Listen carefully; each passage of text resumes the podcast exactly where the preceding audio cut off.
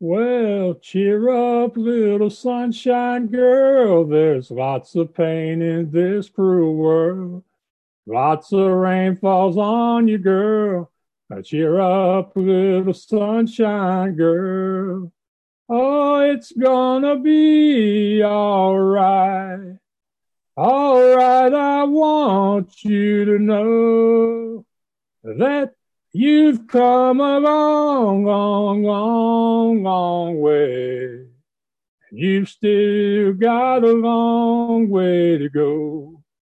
Hello, ladies and gentlemen. I am Maxwell Ivy, known around the world as the blind blogger, and this is another episode of What's Your Excuse, where I'm going to challenge you to overcome your your excuses and find solutions and go after those big goals and dreams you have. And I do that by bringing you interviews with people who have overcome adversity or thrived in spite of difficult life circumstances, people who have struck out on their own and started unique businesses, people who have real world tested advice that they can share with you to help you make progress towards your goals, and people who I just happen to find personally interesting or inspiring in my own life.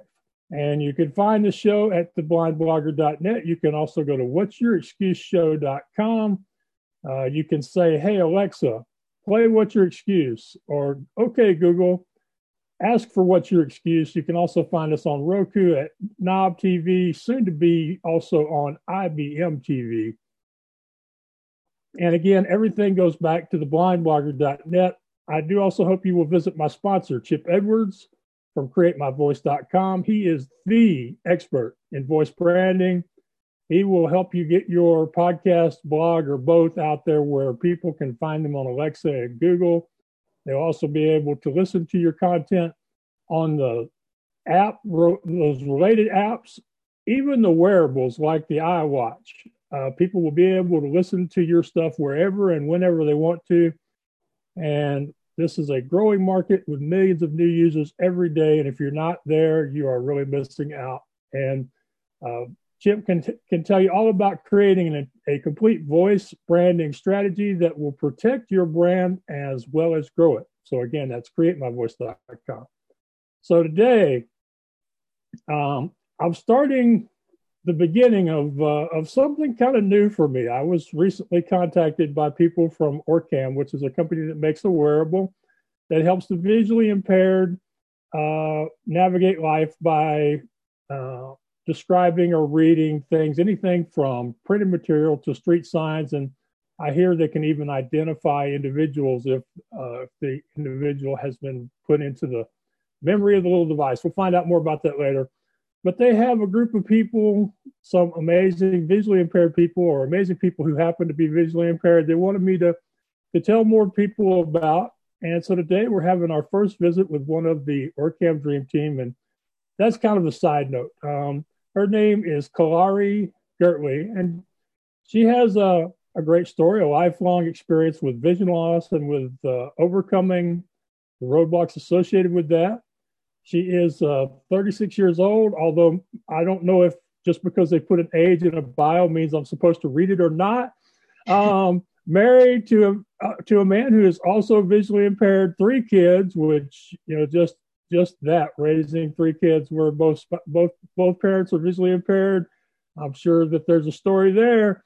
Um, she is a ESPY award winner for her participation in Beep Baseball, which is a, a version of baseball for the blind to play and enjoy. And just for those of my listeners who aren't sports people who don't know what the ESPY is, that's like the sports version of the Grammy for musicians or the Emmy for a television program or an Oscar for motion picture production or for people who work in those fields. So it's a big deal. Uh, you can find Kalari at, uh, I'm going to give you her Twitter feed first, which is Girtley Kalari at Girtley Kalari. You can also find out more about her from the Lighthouse for the Blind in Chicago, which is uh, a place that supports the visually impaired as well as supporting veterans. And that's at chicagolighthouse.org. So Kalari, uh, thank you for suffering through my long introduction and welcome to What's Your Excuse? Thank you so much. I'm happy to be here. I'm happy to have you here. Um, just talking to you before, um, I think we're going to have a great conversation, and, uh, and I'm hoping we are going to uh, encourage more people to realize that there are, are more solutions out there if they are just willing to uh, search for them. So, um, why don't you start by telling us uh, a little bit about your uh, about your life and you know maybe start uh, when you first started losing your vision and how that happened and some of the things that uh, that in your life were affected by it maybe things even that were improved by it. So. Okay. No problem. Um, i would be happy to. So um, i as you mentioned in the opening um, married with three beautiful children um, all that good stuff so I always tell people I have two halves to my life. Before I, before my life was dark, and then afterwards. Um, so up until the age of six, I had just a normal little kid's life. I mean, I'm the youngest of two of three. I have two older brothers.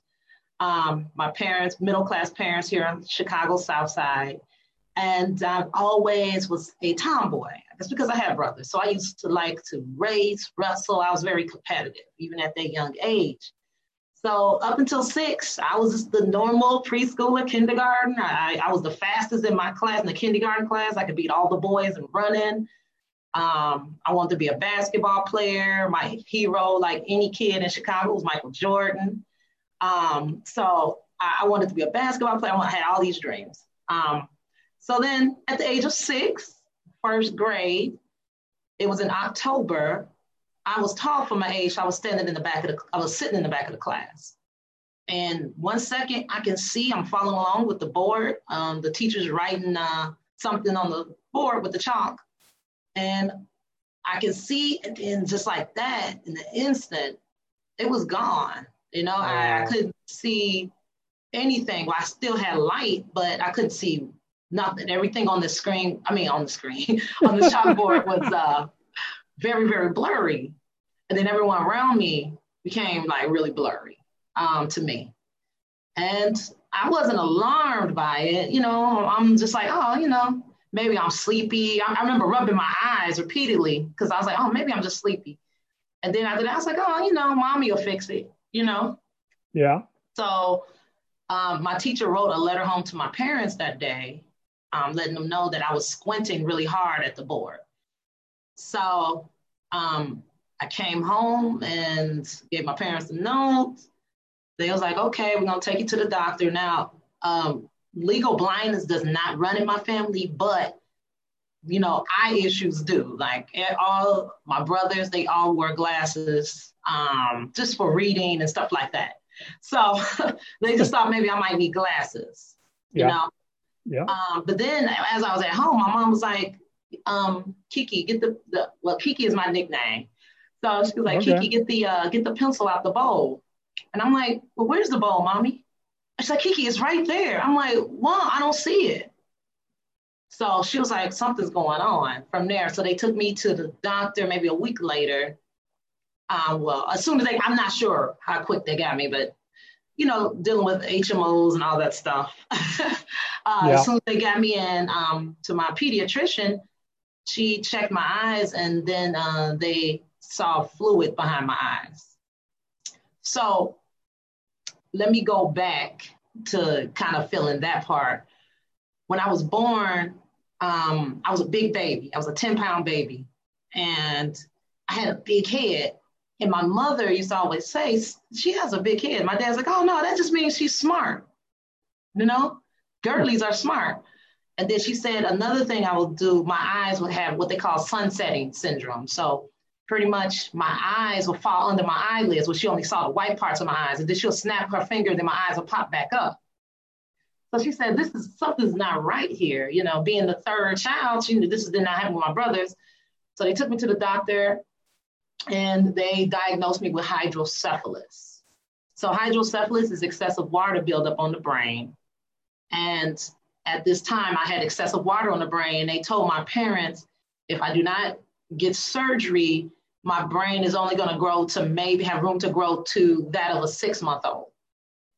And I, I, would be, you know, retarded or I end, I'll probably end up dying. you know, eventually. Okay. All right. So the correct is they put what they call a shunt in my head. So a shunt is like a tube they insert in your head and it helps drain the water from the brain to the stomach.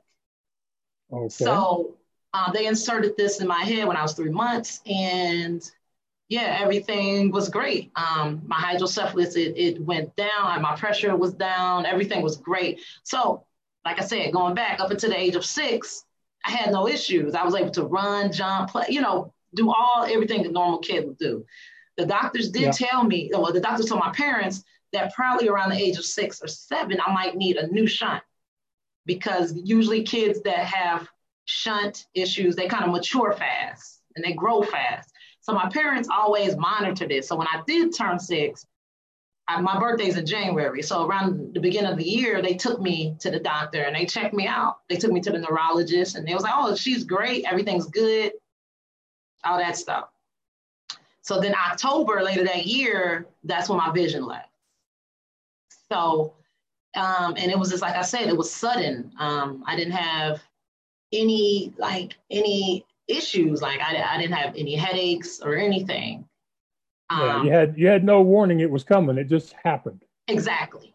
Like exactly. being in a like being in a car crash or something. You know. Yeah. Just, yes. One, exactly. One minute you could see, the next minute it was blurry, and not too long after that, you know, ne- no vision at all. That's uh, exactly. So it was um it was a really eye opener for everyone. They um took me to the doctor after they found that it was fluid behind my eyes. They took me to the Neurologist Children's Memorial, which is, was a big hospital here at the time. It's a new, it's under a new name now. It's under Robert H. Robert and Lurie H. Memorial now.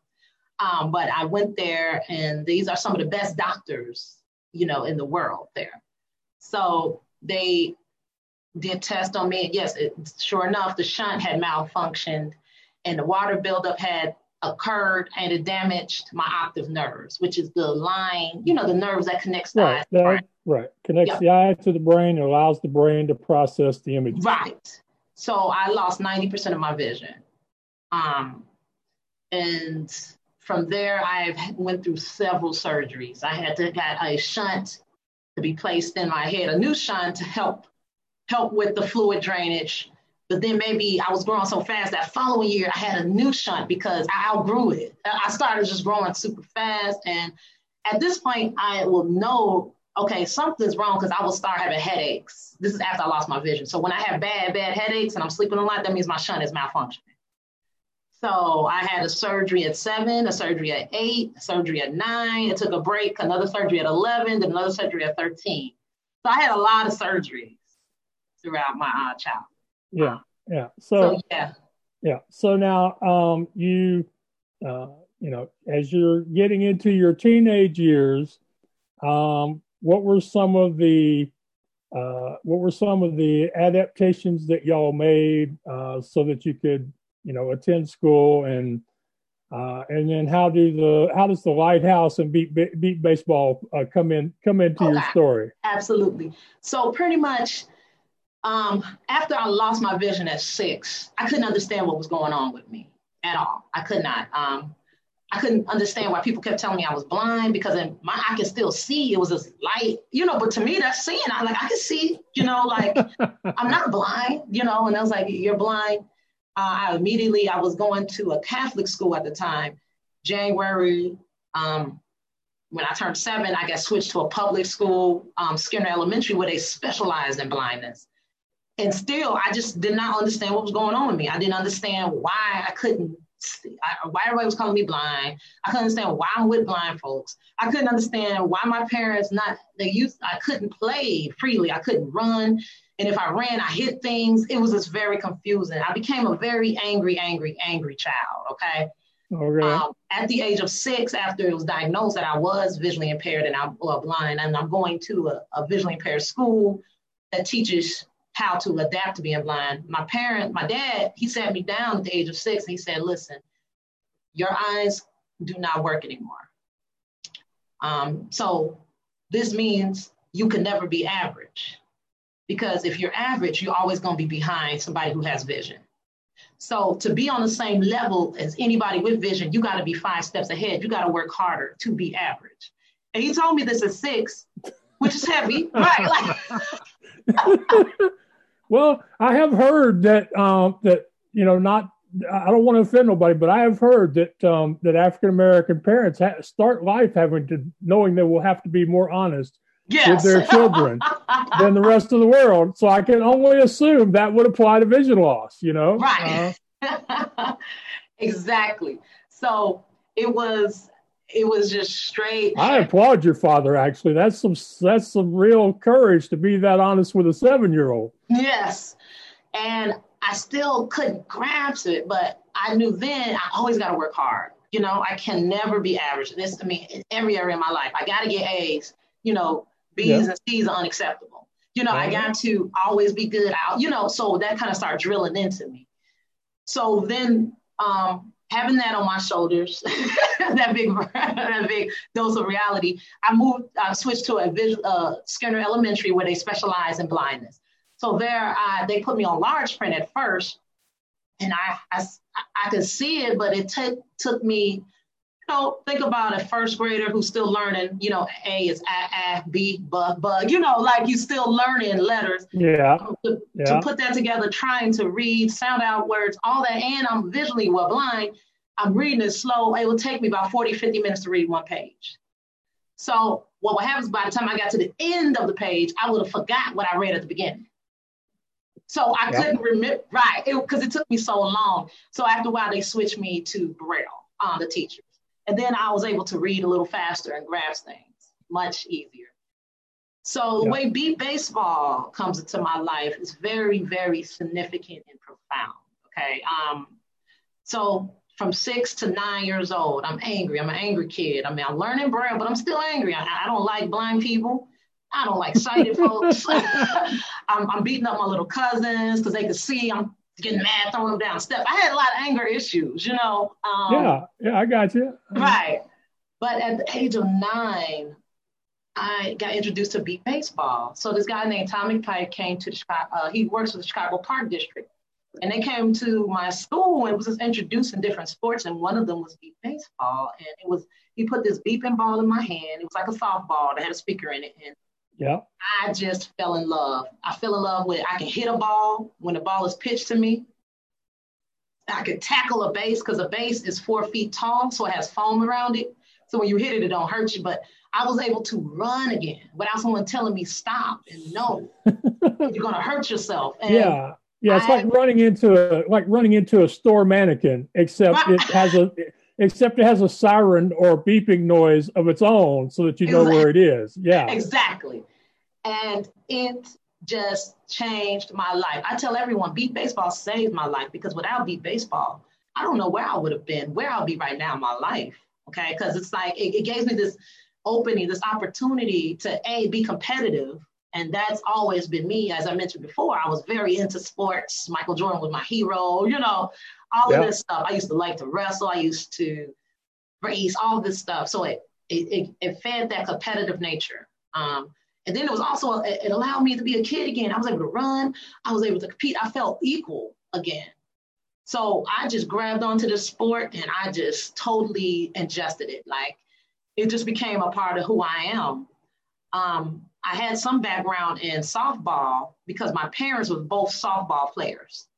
So they used to take us out to their games. So I, I mean, I was totally into the game. I used to see my mom was a pitcher. So I saw how she pitched the ball. My dad and mom pitched. And then I'll see how they how they would line up at the plate, how they held their bat, all that. So when I went into beep baseball, I was kind of like a natural, you know, hitter because I just imitated what I saw my parents do before I lost my vision. Right. Did became, your did your parents ever pitch to you in a game? Not in the game, but they used to go pitch to me in the backyard. Um, and that would have been on my that, swing and everything. Yeah, yeah, that would have been so cool. Um, I, I, haven't I haven't played much beep baseball, but I, I'm familiar with the rules. But one of the things is, for people who don't know is um, the pitcher's goal is to throw the ball to you where yes, you can they're working hit it. for you. They're working for you. So that's why I asked if her mom or dad had ever pitched to her because to me that would have been so cool. Uh, so, but yeah, they they will just pitch for me in the back, you know, in the backyard, really. But mm-hmm. um, it just every year from nine years old to I graduated grammar school, 14, I was playing beep baseball. And I just totally, totally fell in love with it. Like I just, that was the high point of my summer. It came around every April. We usually have a big game in June. And they will let all the kids play. So it was kind of minor, minor league, but I was the star, okay? Mean, too long. I, they had me in the middle, you know, playing the middle of the field because I was so fast and I could like run up on balls and pick them before you know, before a, a kid got to the base. Yeah. You know, yeah. and the only yeah. times the kids would score if it was hitting away, hit away from me to someone else, because they didn't want you to run and it, it's it was like a, a dad. It was not the major league beep baseball. It was little league, so I couldn't run over and help. And you know, it was like if they called your name, you know, that's who went for the ball. Right. So, right. Yeah. I um, did that. I, I did that for years, and then um, one of my couple of my friends, they went to the Chicago Comets, which is the professional beep baseball team here in the city. So they told me like, hey man, Keith, you gotta come to this this team. You know, this is real beep baseball. and I'm like, oh, okay. So I came out to practice when I was 16. Um, and I just felt well. For, the first time we meet in the Comets when I was 14, maybe 12. I think I was 12. They came out just to see, you know, to see us play and kind of work with us. Right. And I was super mad that they beat us. I mean, this is a grown-up team. They was playing little kids. So they was playing around with us at first. They wasn't really scoring. So, you know, I was picking the ball, like, yeah, we got a chance. But then they unloaded on us. Right. and it just crushed me. I was so uh, mad. I used to yeah. hate to lose. I could not lose. I hated to lose. So yeah. after the game, they was like, man, they some of the players walked up to me. They said, hey, you're real good. I said, yeah, oh, cool, whatever. Kind of like that. I was like, mad off, you know. So okay, so a couple scout- years, so so a few years later, you're going to the to the Comets, and what yes. happened then? From there, I just I grew my beep baseball talent. I, I just my confidence grew. I had to learn how to play defense because it was totally different from the major leagues. In regular beep baseball, you have zones um, one through six that cover each side of the field. So you have two spotters, what they call spotters in the field. You have six blindfolded defenders. The spotters are sighted people, sighted volunteers, and they're also on the defensive team, okay? So they right. know the players, they know your zone, you know, all that. So when a ball is hit, they'll call a zone one through six. And then we'll all converge on that zone, but just at different levels. So we're not colliding with each other. So I had to learn how to do that um, how to learn how to the defensive zones, how to properly dive too. Um, because I never yeah. played goal ball until recently. Um, but you had to get a defensive stand like position. So you're on the ground, stretched out, hand in front of you, you know, hand in front of your face, stretched out to block the ball. You know, your legs closed, toes pointed, you're leaning kind of forward. If the ball hits you, it'll bounce in front of you as opposed to behind you. So it was all these different techniques I learned. And I just fell in love with it. Yeah. You mean you're supposed to keep your hands in front of your face? You uh proper technique is yeah, one hand in front of your face. yeah. But if you don't got, I have caught a lot of balls to the face because I wasn't in proper position, but I got that out, so I didn't care. You know, yeah. we always say on the Comets, "Hey, get the get the play will tend to your injury later," kind of like a joke. So um, I like that just, approach. So yeah, so, it was just amazing, and I I've been with the Comets 20 years now, and uh, I'm one of the t- the top female players in the league. And uh, for years, I was the only female player on the Comets, but I still competed with them. Like I I was started on the Comets for years over all the you know uh, other men. You know, I made it to the starting lineup, which is such a that is such a compliment because in beep baseball in uh, the league I play in is the National Beep Baseball Association. It's 90% male. Okay. So it's not many females. So when I started, I would always try to find other females in the league, like, hey man, you know, we like a small group here. We got to stick together. Now, um, lately it has been explosion of women in the league, which I am loving. I'm loving it. Um, more women are coming out to play. Uh, we're making more efforts for women to play, and we even got uh, it's going to be an all-female woman team starting, a professional women's team starting um, next year. Um, so it's, it's it's amazing to see how much inroads women have made into this game. Hey, I always say, you know what, girls can play too. We're just as tough as you guys. Fact, we might be tougher. yeah. yeah. Well, the, the the the the important thing, or a couple of things that a couple of things about beep baseball is unless it's changed, there's only like six players on a starting lineup for a team. So exactly. So and for a team like the Comets, I imagine there are probably two or three players for each starting spot. So the yes. fact that you're a regu- the fact you've been a regular starter for so long just shows how good you are. Yeah, and believe me, I had to compete to get those positions. Now on my team, it was no biases. Hey, you had to do all the drills just as good as everyone else, right? So I had to compete and beat them out to get it. Um, but yeah.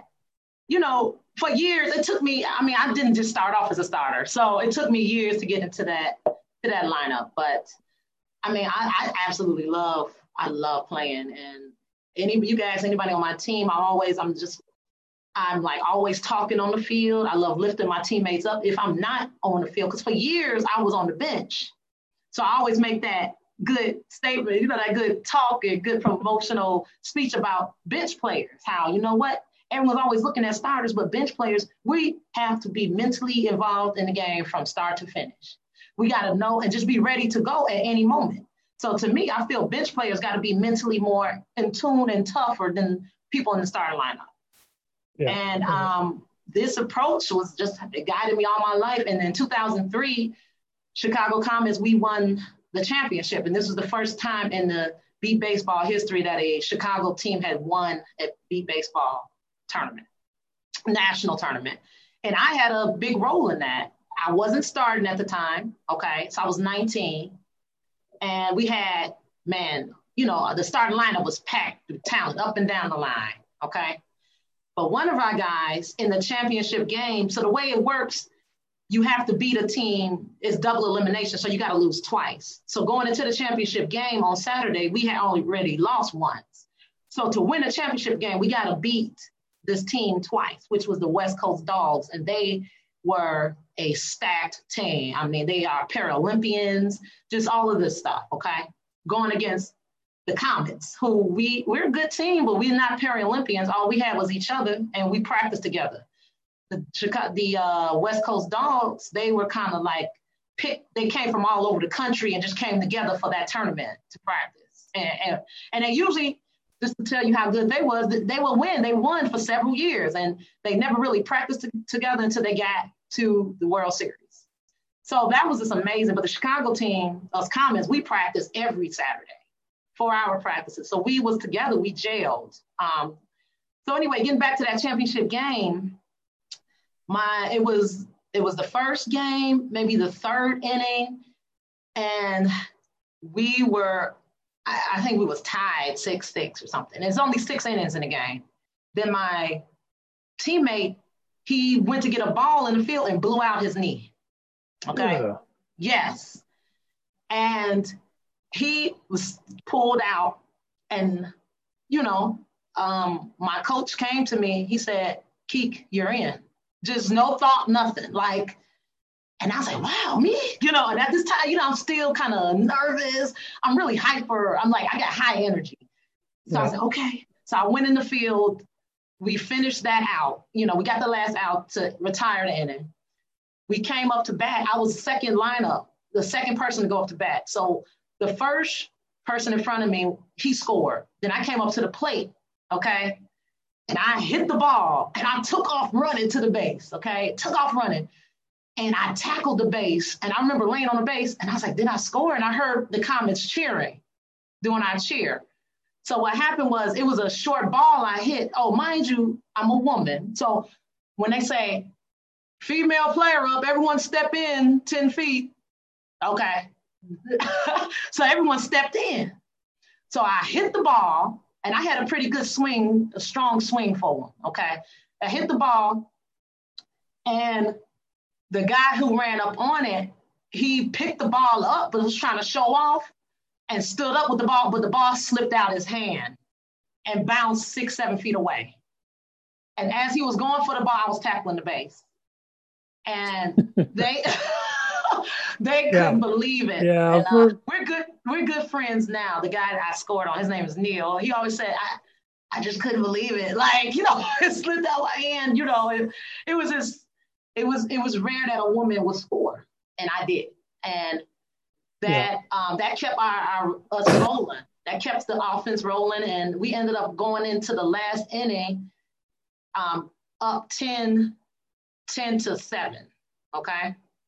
So we in the field, we got to beat this team to go to a second game so we can have a chance to win the championship. So, um, you know, the dogs, they start having a rally. They started scoring on us, you know? Yeah. So I you've never been in a pressure situation like that when you're in a championship game, your own defense, and the team is rallying back, okay? And a ball was hit and it just got past, it came to two outs. We needed one more out. And this is one of their fastest guys up. He was a Paralympian, okay?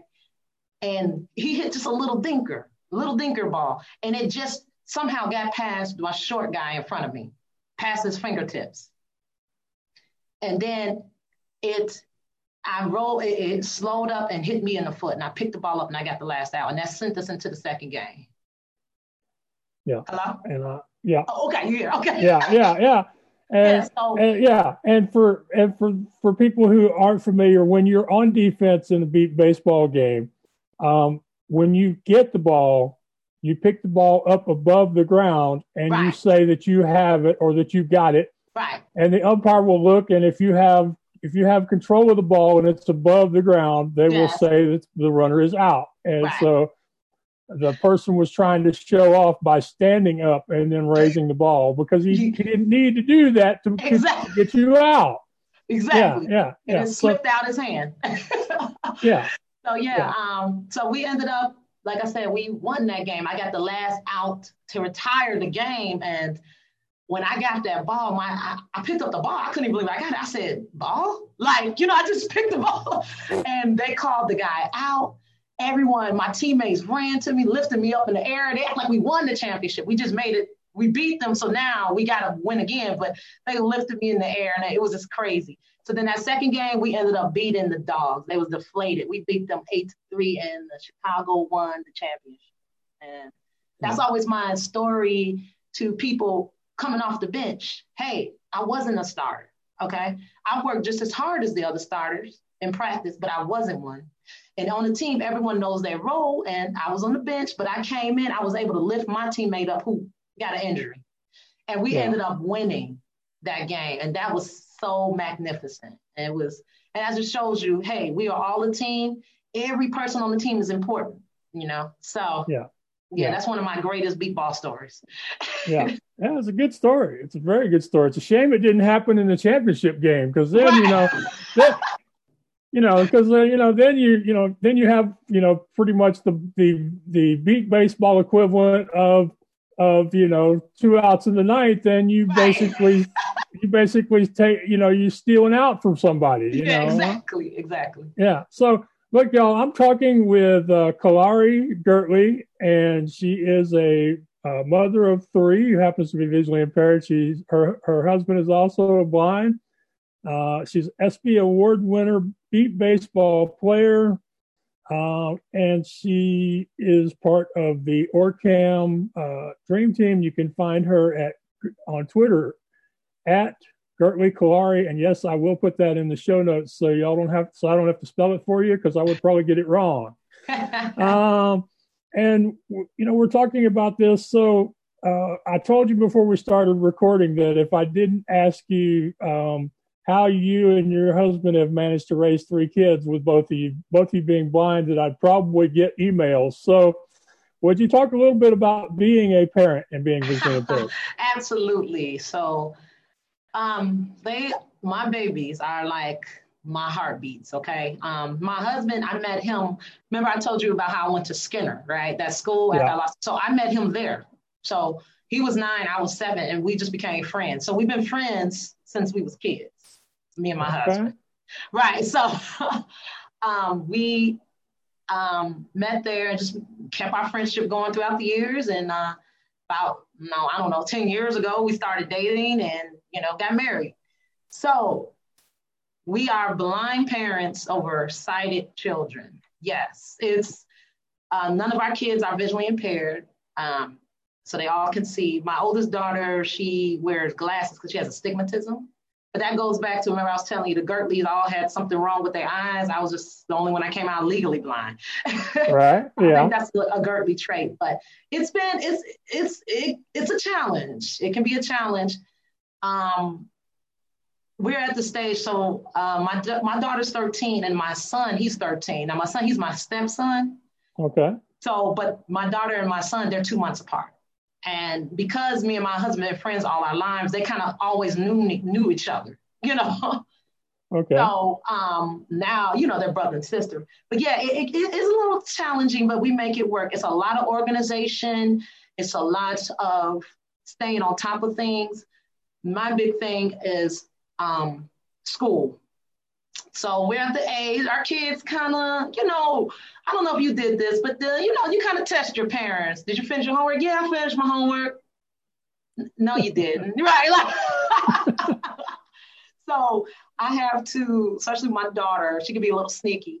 I have to always go behind her and check. And how do I do that? Um, we have JAWS, voiceover. We have uh, NVDA on all those the are, those devices. are screen those are screen reader or text to speech readers for y'all. Yes, we have that on all our devices that the kids work on. We have tab- tablets, um, like we use iPads in the house, and then um, you know they all both our kids they all got their Chromebook, which I'm able to use software on. It's installed, but you know how you just enable it so it don't it's not on all the time. So I go behind them, I check um, to make sure things are submitted, and then I also have a, a lot of their work they do now is through Google Classroom. And it's an app you can use on your phone, which is beautiful with the iPhone. Okay, so I'm able to check easily from my phone. I can check now.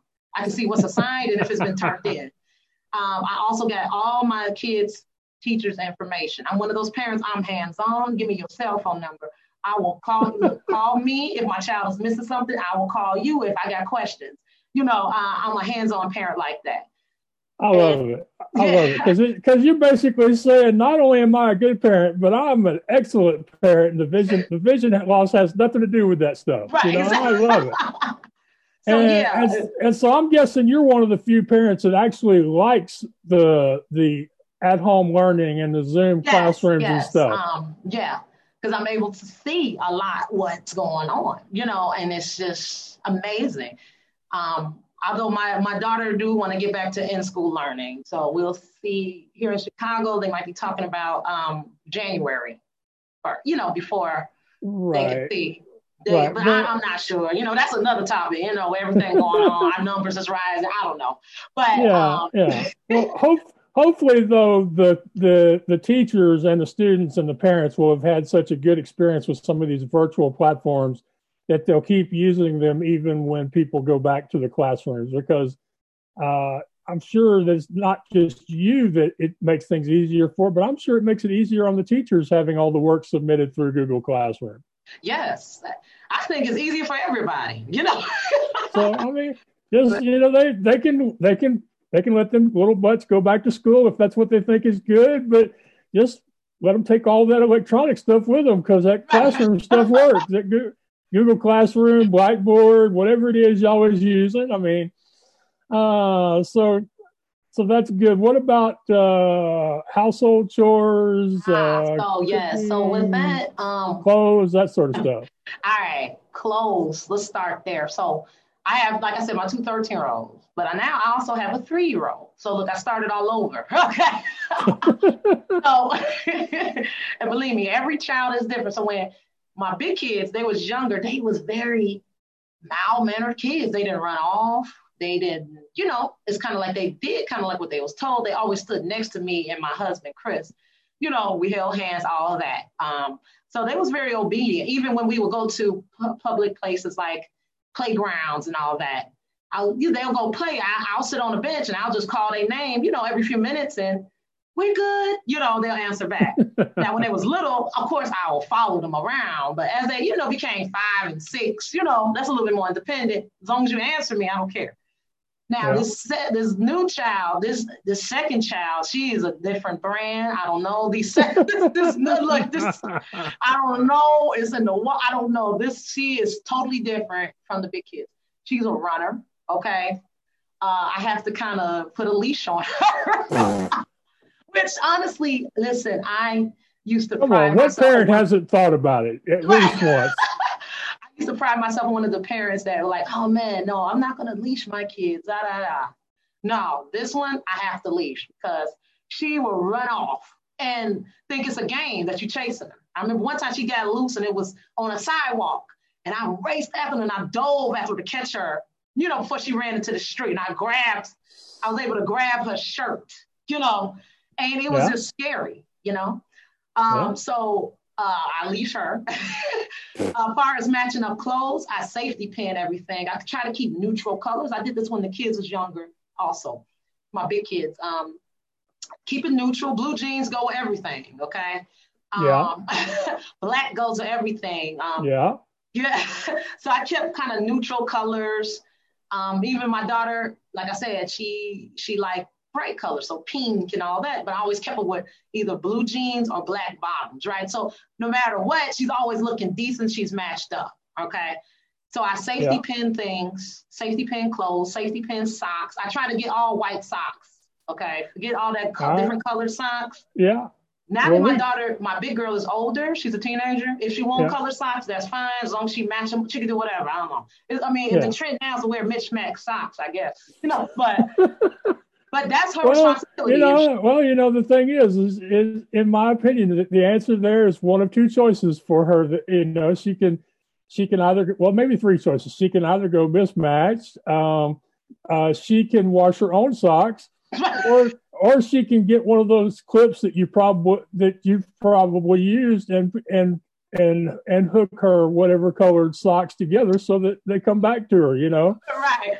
But look, I, I make it her responsibility. I said, listen, you know, because you're a young lady now, and I was talking to tell my son the same. You're a young man.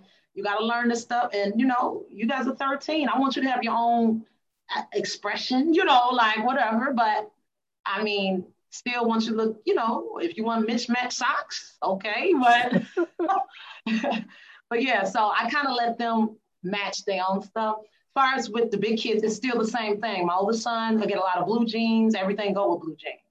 Uh, yeah. My daughter, she's kind of she's a little fashionista. Uh, my 13 year old, she is really creative, so she likes to pick out her own stuff. I just like to feel the fabric. If I like how I feel, we can move on. And um, she likes to match up things, but we still keep it simple, like you know, dark color pants, you know, dark colored dresses, you know, different type of shirts, you know, um, that type yeah, of stuff. Yeah, yeah. House okay. chores. Now that um me and my husband, we have things labeled like we have our washer and dryer labeled with the raised dots to help us. We have our dishwasher labeled, and we have the big kids for the most part. You know, they wash the dishes, they put them away. Um, and I just, you know, they're teenagers. I got to stay on them about their room. So what I do, what they used to do, my daughter, what she used to do to me when she was younger, she would clean where I normally would walk. Okay. that makes sense. It makes sense. If she can't, if if if you can't see it or trip over it, it ain't there. It's clean, right? Yeah. So she will clean where I'm usually walking, but then I trip her and I'll go walk in the corner. Then boom, I'm walking all up on a pile of clothes. I'm walking up a mountain. I said, Kiana, what's up with this? She didn't think, you know, kid, they didn't think you would go there. Or I had to go under her bed like, okay, like now, okay, your room is clean. Then I'll just get down and put my hand on the bed and boom, hey, you know, guess what I find? I'm finding shirts, pants, that and type of what, stuff. And then what about food? Uh, food. Um, so in my um, kitchen, I have everything labeled with Braille. So I got my seasonings labeled. I have my canned goods labeled. And a lot of that uh, kind of ties in, you know, with Orcam helped me out with a lot of that too. Yeah, yeah, that's that's actually a good transition for right. Orcam because it, it is a it is a wearable that allows you to read things, anything from like uh, letters to packaging to it. I understand it will even read signs and things like that. So, uh, why don't you tell people more about what OrCam is and what you use it for, and, and you okay. know what it, what it can do, what it can't do, and then we'll talk a little bit about this dream team that you're part of okay. in collaboration with Messi. Okay, no problem. So the OrCam, uh, like you said, it's a wearable device. It has you wear a pair of glasses, and it's like a three to inch like um, camera that attached to the side. It's a magnet on the glasses that attach to the camera. So you wear them. So you can just tap the side of the camera and it takes a picture and it'll tell you what's in front of you. So if it's a person in front of you, it'll say an older male, a younger male, an older woman, younger woman. Um, you can program the names in there. So now my kids, you know, when I got it on, it says Kiana, Kayla, little Chris, big Chris. Big Chris is my husband. Oh yeah. Big Chris. I'm I'm oh, I, i am Maxwell. I'm Maxwell Jr. So I know exactly what you're talking about. Right. so um, we have I, I, have face recognition in it, so I'm able to recognize things, and then it recognize products. So um, going back to my kitchen, me and my husband, we just recently bought our our first home last October, so we've been in our house for a year. So during COVID, huh? I'm Congratulations! Sorry. That's a Thank big deal. So I mean it, it is a, it is i mean it's becoming really hard for people to purchase new homes in this country. So yes. uh, that's a that's a big thing. And don't you know don't gloss over that. So y'all are homeowners. Congratulations. Yes, deal. Yes. So um doing the recent shut-in uh, shelter in place um, I was able to start working remotely. So I, I was able to be in my house, you know, a lot. So I had a yeah. lot of time so I was able to kind of organize my house. So I was able to, with the OrCam, I organized the kitchen. I, I was able to get my canned goods, you know, things that I didn't have labels on. I was, the glasses identified it for me. I put a label on them. I got all my seasonings and uh, canned goods in alphabetical order. I got um, the closets, the closets in the house organized because the, the glasses, they also help you identify colors. So I got, you know, in my daughter's closet, uh, my baby girl, because like I said, the oldest daughter, I kind of give her freedom to, you know, kind of pick what she want, right? Right. Um, but my youngest daughter, I got, you know, pink, you know, pink to the left, blue to the right, green to the, you know, just different. Okay. Where uh, OrCam was able to help me with that. Um, and also, I use it for reading, reading mail, especially. Because um, before, I, I used to make my kids read it. Uh, and to me, it's like, hey, you know, I'm helping you because you need to learn how to read anyway. This is reading skills. Just consider this extra credit, you know. Exactly. I'm preparing you, so we'll have the kids read it, and then it was, you know, um, as time progressed, different apps came available um, that we was able to use, but you had to pay for these, right? So yeah. we'll use the kids, you know, and they and they'll read it. Um, so now I'm able to read my own mail. I'm able to uh, read just everything that comes to the house. And even if I just pick up a book that's not Braille, I just point to it and it reads the whole page to me.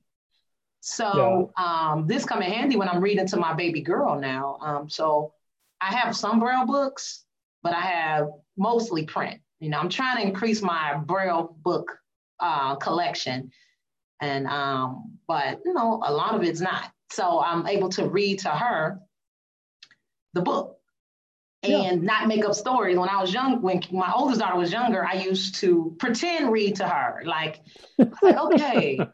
so I was like, Princess, such and such, you know, I, I, don't know, whatever the book is, I'll just make a story of it, you know, yeah. and that okay, we get nice. But as she got bigger, she was like, I might be talking about, I don't know, flying flying zebras or something. And she's like, Mommy, but it's dogs on the page. Like, okay, flying dogs.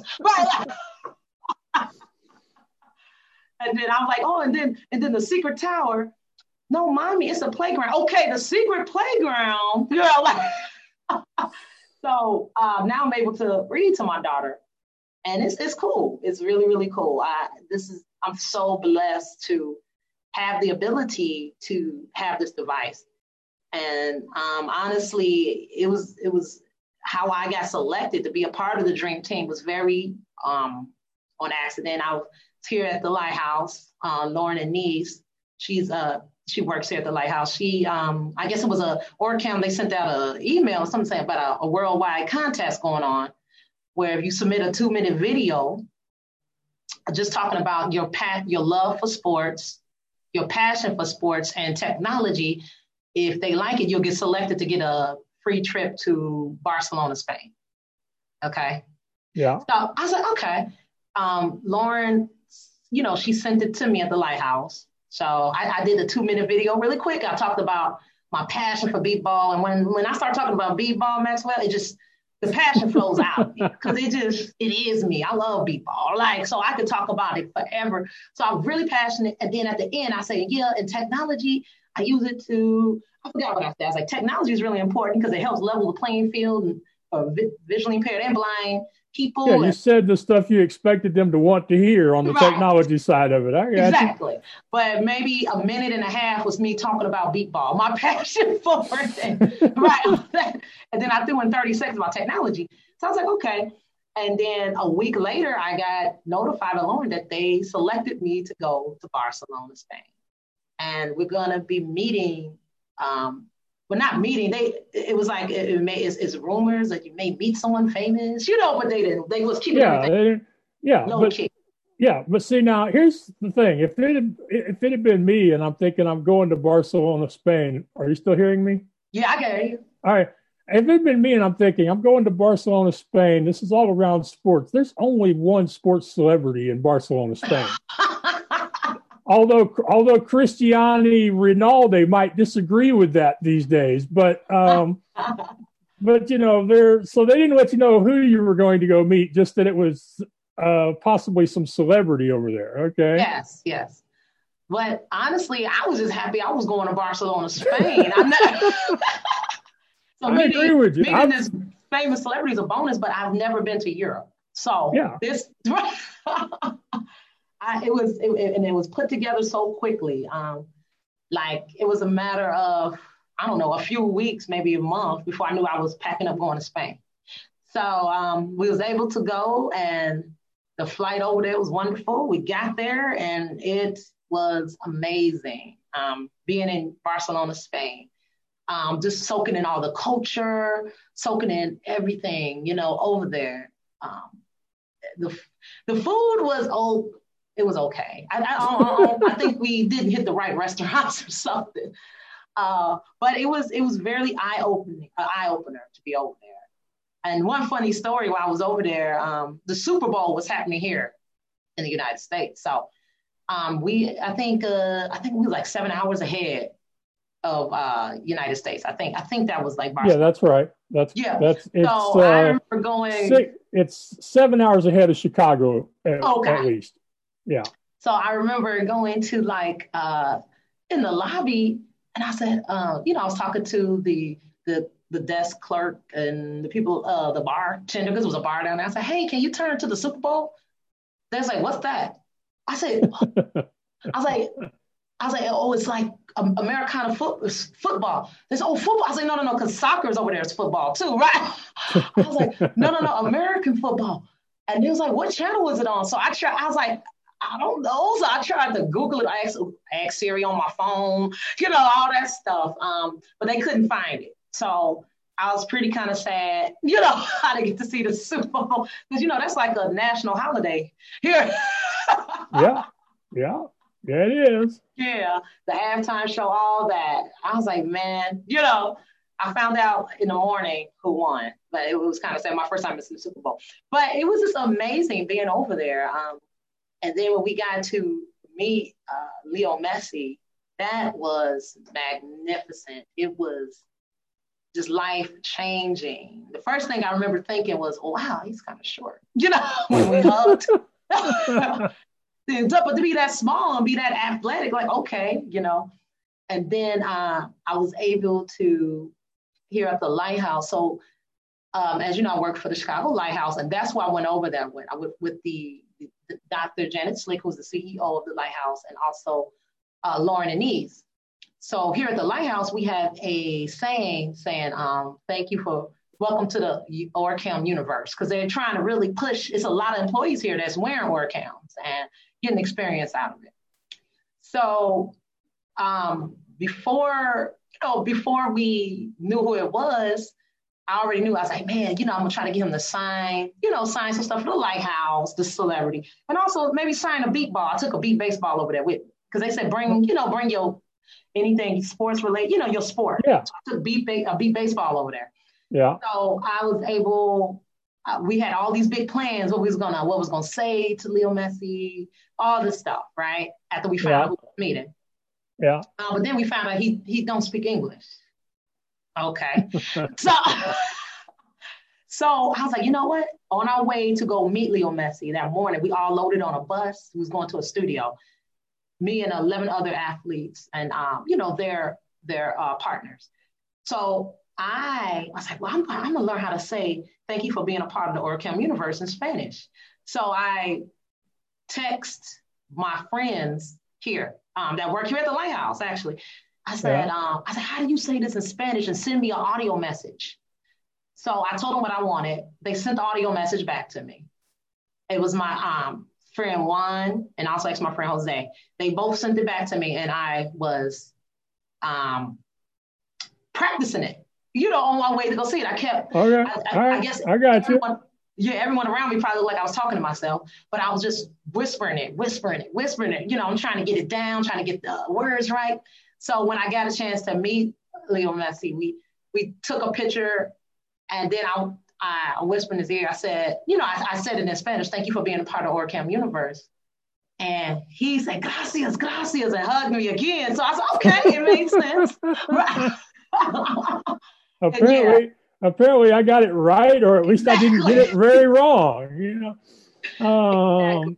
So yeah, it was that that was amazing meeting him. But the other highlight, I mean, in addition to getting this magnificent piece of t- technology, in addition to meeting this world famous, uh, biggest athlete in the world, because I mean, people was crying when they met him, you know, which he I, is he is bigger than Jordan to help you oh, understand it. I don't know, like I, he is, okay. he is, uh, but Jordan did introduce a lot of the world to basketball that never knew what it really was before. So, but, and, uh, but people, people so moved, and um, the highlight to me, in addition to all that, was meeting all the other blind athletes. So.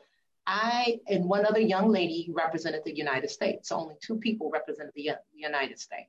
Um, her name is Bailey, and she's from Iowa. Coincidentally, she played beep baseball too, but she's also she's trained to be a Paralympian. Okay.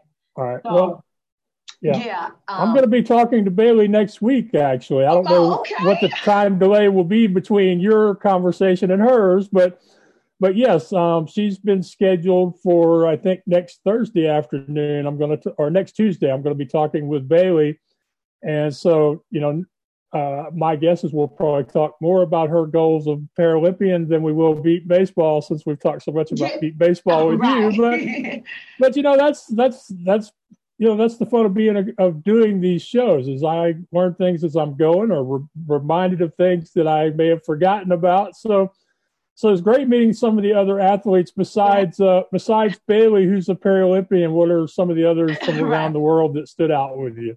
Um, it was this one young guy. His name is uh, see, I'm slipping my mind, but he he is a um tri a triumph um triathlete. Yes. Um, yeah. We have one of those here in Houston. That's how I know. That's how I can say that word. Okay, and he's from Israel. Um, or uh, Oren, that's his name, Oren, and he was amazing. His spirit, everything. I was so moved by him just just to hear his story, how he became blind. It was just wow, you know. Um, yeah. He stood out. It was another um, a great girl. Her name is uh, Caroline from France. She was a dancer. She just had just a great spirit to her. Um, and her brother Jeremy. Um, she loves to dance and everything. And I remember talking to her, and I said, how'd you like meeting um how did you like meeting um Messi? And she's like, oh, it's cool, but you know, it's hard for me to follow sports. You know, had it been Beyonce, I think I would have failed to the ground. I'm like, me too. yes. I I totally I totally understand that. I mean, because some people sports is their whole world, and some people dance and entertainment is their world. So I totally get it. But um, so that the, I'm I'm I'm very really grateful that you talked about the other people you met because I'm sure a lot of people when they hear that you know y'all are tied to Messi, it's going to be messy, messy, messy, or you know it's like Marsha, Marsha, Marsha from the from the Brady Bunchers. But uh, the thing that, that that what you just said leads me into a question, and that is, do you believe that for the most part, and I'm sure there are just as many exceptions to what I'm about to say, but do you believe for the most part that these athletes who have to have mental toughness to be successful, including yourself in beep baseball, you mm-hmm. believe that some of that comes from the vision loss? Um, it could, yeah, because I think, and as you know, being visually impaired in this world, this sighted world, you gotta be, you gotta be mentally tough. You gotta be tough, you know. I think it's just just a part of who we are, you know. And they just translated into, you know, their sports. And like I said, it, it was I mean, Maxwell, it was amazing. Listen, we all spoke different languages. We all had our interpreters, but we all understood that one unifying thing about being blind, right? That connected yeah. us. Even this is so funny, even voiceovers, all the voiceovers is in different languages and they all super fast, right? Like everybody. Yeah, yeah, yeah. I have mine only runs about 60, but I've been around y'all, y'all uh, more accomplished blind people and hear those screen readers talking so fast. I'm like, how do y'all understand them? I'm like, um, but one other comment I wanted to make before I forget is is that when I first started looking into this uh, Dream Team thing, and I thought, you know, how cool it was Messi was involved, and and I was wondering, you know, was it was it a publicity thing or was it really at his heart? And then I looked into his bio and I realized that this is a kid from Argentina who at one point in his life, nobody thought he would ever play, you know, soccer for his hometown team, much less be the greatest in the world. So he, while it wasn't vision loss or some sort of physical disability, he had to overcome this whole idea that that no kid, why try? Because you're just not good enough. And you never will be. You know, you're physically not built to be a soccer great. And he basically has proved the entire world wrong and continues to do so. So I just the more I learn about Messi, the more I'm like, yeah, he was the perfect guy to be part of this thing. Yeah. It it was it was very I'm telling you, it was it was it was life changing, man. Just connecting with all those athletes. Now and we're all Facebook friends, so we all kind of keep up with each other. And it, was just that one, it was a magical moment, like really, that can never, I don't think it's ever, ever gonna be duplicated in my life. Just that camaraderie. I felt like we was all on a team together, you know. So yeah, and we worked well, together and we are. all shared our love for all our sports. So I learned about blind soccer, which I had never heard.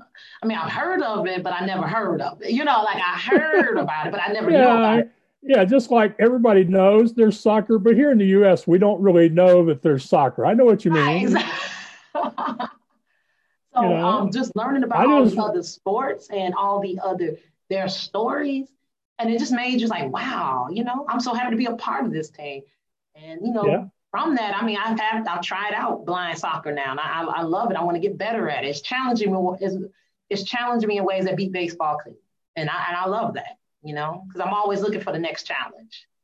So. Right. Well, my guess is with beep soccer, it's probably more of a of a of a challenge to to to understand the spatial relationships of where you are on the on the pitch and where you are in relation to the other players and cooperating with the other players is probably ge- geometrically more difficult than on the beep baseball field.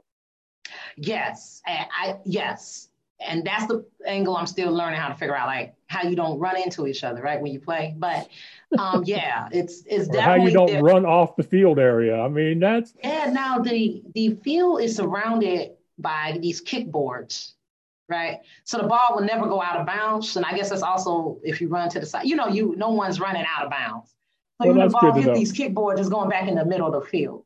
I see. So what you need to do is you need to do like like hockey players and you need to you need to learn how to use those kickboards to help you exactly. move, maneuver the ball down the field. You know, like you know, just like bouncing a puck off the end boards in a hockey game. That's one of the things you need to practice that. That might help you in a game sometimes. Yeah. You know? so, um, but yeah, it was just, it was just, it was just amazing. I was just happy that I had that opportunity to go and to, and to represent the Chicago Lighthouse over there. That was amazing. Um, you know, it, it was just, it was a great, and we was the only organization, everyone else came um, on their own. Like, right. uh, but we was the only blind organization over there represented. All right. So well, look, I, I, I have, I have really enjoyed talking with you, Kalari. Um, I, I try to respect the time of the people who come on my show, even if I feel like I could talk to them for another couple oh, hours. Well, let me, well, let me but talk about before, that Chicago Lighthouse real quick. So before we, so so the, the one thing I, I want you to, to talk about, you can talk about the lighthouse too, but the one thing I want you to, to expand on is you mentioned always seeking a next challenge or opportunity, and I, and I'm wondering where that comes from. Um, always like looking for the next challenge. Yeah, where does that come from? Ah, that's just me. It's always been me. I'm very super, super, super competitive. I mean, I'm competitive with myself. I got to top myself. And I think that goes back to what my dad said. You know, I think it just yeah. kind of really he he put that in my head and it kind of just manifests in me, right? I like I always got to be better. I can never be average. So I always like to challenge myself. So as soon as I meet one goal, I got to set another goal for myself to meet. So, and, so I give them a few more. Yeah, and, and, give them a few more words about the lighthouse, and then we will wrap this up. Okay. Um, so the lighthouse uh, is an amazing, amazing organization. It was my first. Now I have two. Let me tell you real quick. Beep baseball carrying to all these areas of my life gave me confidence. So I ended up getting two degrees. I got a bachelor's in journalism, a master's in media management, and uh, the lighthouse was my first job I got. And as you know, it can be kind of hard. It's hard for blind folks to work, right? To find employment. That's the biggest thing. And I'm passionate about that blind people working because we can work. We want to work. We just need yes. opportunity. Right. And um, the Lighthouse gave me that opportunity, and I have flourished here. I had my first job here, I have benefits, and now I've I worked in the call center here, but now I'm moving more back into my major, which I'm so happy about. I'm an intern here in the marketing department also, and I'm helping um, expand our social media content and also uh, just able to write, which I'm super super excited about. So the Lighthouse has really they have changed my life. I owe a lot to the Lighthouse, especially giving me that work history. Because you know, when you're applying for jobs, Maxwell, they're like, "What's your work experience?" Well, if you if you never had a job, you don't have it, and people don't want to take a chance on you because you're blind. You know. yeah, yeah, yeah. And and just a reminder, something I don't consider myself an advocate, but but I do like to remind people that when others complain about how many people are unemployed, they should yes. remember that even before COVID the unemployment rate among visually impaired people was 75%. Exactly. Exactly. And, you know, um, that's a newfound passion of mine. I, I, want blind people to work. I always tell people I want to pay taxes. People run from paying. I want to pay taxes. I want to. And, and we make good employees. We we are very loyal employees, just like right. we're, we're loyal customers too. As far as that goes, if a company will spend the effort to show us right. that they they they care about us as a as a customer, we will give them our money. But yeah, we're loyal. Uh, we're loyal workers. We're usually diligent, conscientious workers. Yes. And we we're also built built to we are built in or born born solution finders on the job. You know exactly. So we exactly. are rare. We are rarely happy just doing what we're told, unless that's that's all you want from us. If Uh, but if you know if you give us if you give us any leeway into how to finish a job, we will find you better ways to finish that job. Exactly, exactly, exactly, exactly. You know, so so that's my my thing, and uh, you know, um, I guess that's my personal man. I, am very impa- I'm passionate about. It's like I'm passionate about beep ball and spreading the word, and blind folks. Then I'm passionate about blind people working because we the best. We we are the best workers. We're dependable. We're loyal. Just give us a shot. You know. Yeah.